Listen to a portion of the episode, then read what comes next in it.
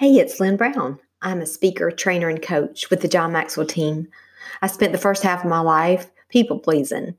And then in my spare time, I was literally trapped by the opinions of other people.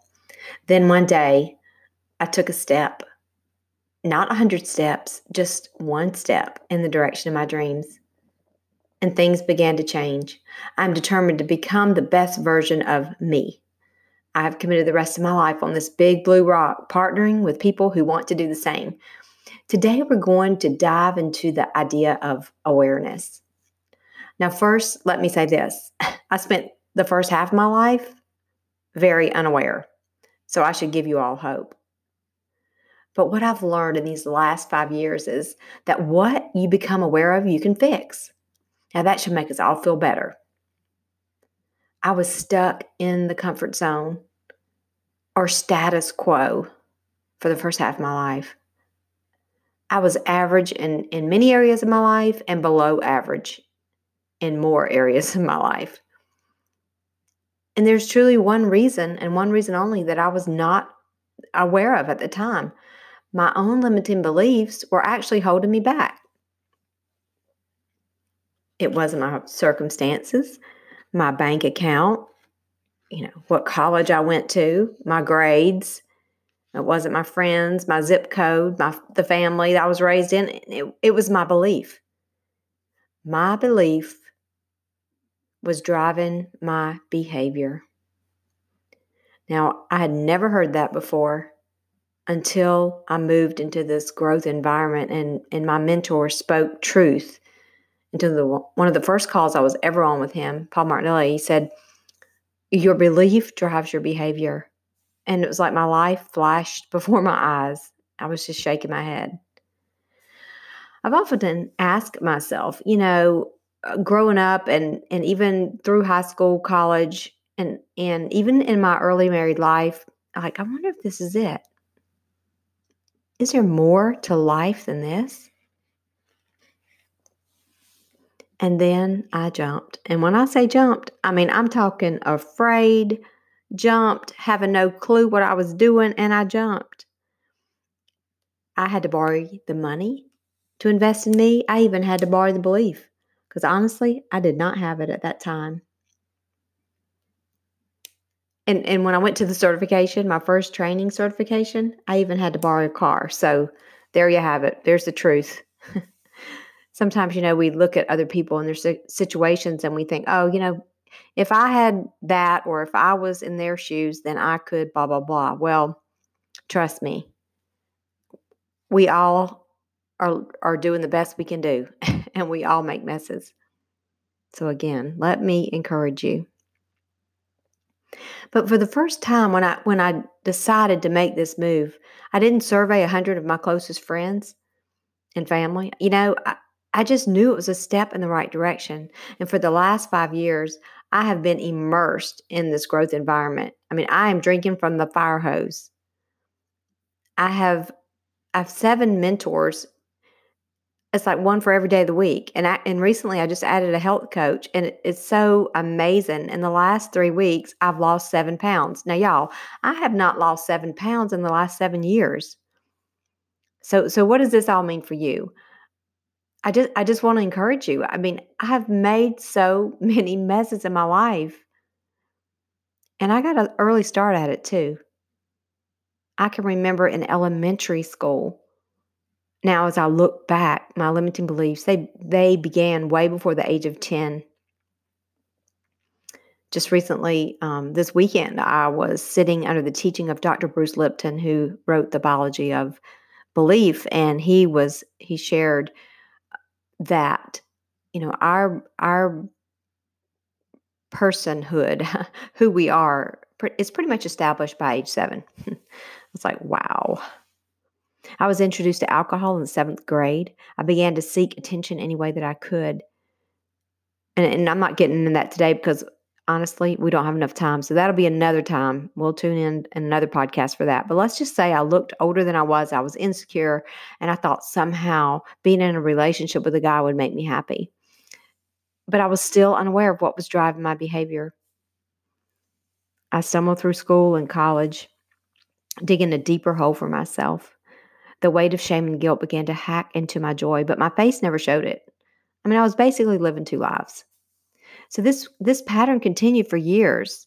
I was unaware. I got married, had two amazing boys, and and I even parented out of fear and control. All I, all I was aware of was that I did not want my children to grow up with limiting beliefs that had shaped so many of my choices. I chased after business after business after business. I had a little success here and there, but I had a serious case of, of chasing shiny objects. And I woke up in ICU. You know, it was about seven, it's been about seven years. And, and I'll tell you, waking up in ICU to discover, you know, that you had a heart attack, that, that will cause you to kind of hit the pause button. And so I hit the pause button and I began to ask my questions. I just kind of slowed everything down. And maybe there's some of you listening to the to the sound of my voice and listen to this podcast and maybe you just need to pause. Maybe you just need to slow down and begin to ask yourself those questions that you have not been wanting to ask yourself. What is driving your behavior? My journey over this past 5 years has has literally changed every area of my life. I mean, I used to try to control things that I feared. I feared other people's opinions. I, I feared ideas and people that were different from me. Now, let's don't get confused. I wasn't I wasn't prejudiced against other you know nationalities or other types of people. I truly have a, a, a very compassionate part of my heart and I love to to help people. But if ideas were foreign to me or I did not know enough about them, I feared them and I would box them up and I would control you know my my kids from being exposed to it or even my own mind from thinking into it. I feared people knowing my truth. The mask and the armor that i wore began to to really get heavy. I mean you carry that stuff around for you know half your life and it begins to get carry it, it begins to get really heavy. And so in august of 2015 at a worship service in the world marriott with the john maxwell team i finally started to see. I had this clarity. It was at that time I began to be very intentional with my gratitude and began to write down daily gratitude. And I have been doing that since 2015. And I can say, and I've said this before on these podcasts, and I will say it again and again, I will never not say it, that one practice has replaced the shame and guilt as I mentioned, two just two days ago, I was sitting in a training with the executive directors of our team, and Dr. Bruce Lipton was was teaching. It was way over my head. Trust me. It's on the biology of belief, and he said something that I'll never forget. and And I was very aware when he said it. I could I could sense just this heaviness, just departing from from from my from my heart, my soul he said, when we parent from awareness or when we lead others, you know, from awareness, whatever it is that you do, he said, there is no guilt, only change. So, no more beating myself up over decisions and how I parented and where I failed. Today, I'm moving forward. I'm intentionally growing myself. And I ask and and I have to answer the hard questions. My Creator did not screw up with me. And guess what? He didn't screw up with you either. We are all created in His image, but it's not just knowing that, that that's a fact. We must believe it.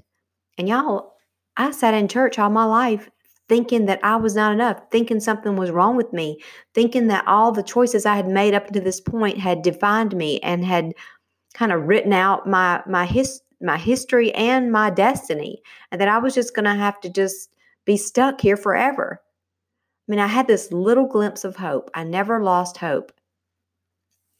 But knowing knowing that and believing it was was two different things. So I want to encourage you. If I can get from where I was to where I am now. Now don't don't start thinking I think I've got it all together because trust me, I am making messes every day. But y'all, we're we're all in this together and we're all so much more alike than we are different. You know, we we have to encourage others and serve others and, and add value to all we meet. If we help enough people get what they want, Zig Ziglar said, we will have what we want. We need to love our neighbor, love our our families, our children, our spouses, ourselves. Yes, love the, the people that look like us and the ones that don't. We need to be better so our families will become better and our communities will become better and the world will become better. The world needs us at our best. So, sometime in the next 24 hours, I would encourage you this is your action step. I want you to rate yourself on a scale of 1 to 10. How, how are you doing? What belief is driving your behavior? How aware are you? Now, I'm going to be honest, you know, if you looked at my, you know, GPAs and, and my test scores throughout the years, I'm, I'm not the sharpest tool in the shed. But you know what? It's not about that. It's about those of us that are crazy enough to believe that we can change the world. We're the ones that are changing the world. I got to tell you all this before we go, but I witnessed transformation around a table this weekend we sat around a table um, in an interactive assessment and we were asking and answering very tough questions. And one participant had just been discharged from the hospital, actually drove from the hospital to this event, missed the first day of training, almost didn't show up that night, but he walked in. He came in so transparent, so broken, and total strangers from around the world reached across that table and embraced him. And he left a changed man. So just start where you are. Just start. Is there more for you? Feel free to contact me, you know, on, on LinkedIn, Facebook, Instagram. Just contact me if you feel like there's more for your life. And remember, gritty is the new pretty. Write down your daily gratitude. G is for that gratitude and gritty. Up level your resilience. If you can look up, you can grit up. Inspire others. Think for yourself. Toughen up. And you do you. You are enough. Simon Sinek says, Never let reality interfere with your dreams because the reality can't see what you see. and if you could see what God sees in you, you would never doubt who you are and that you are enough. So hold your gritty image, and I'll see you next week.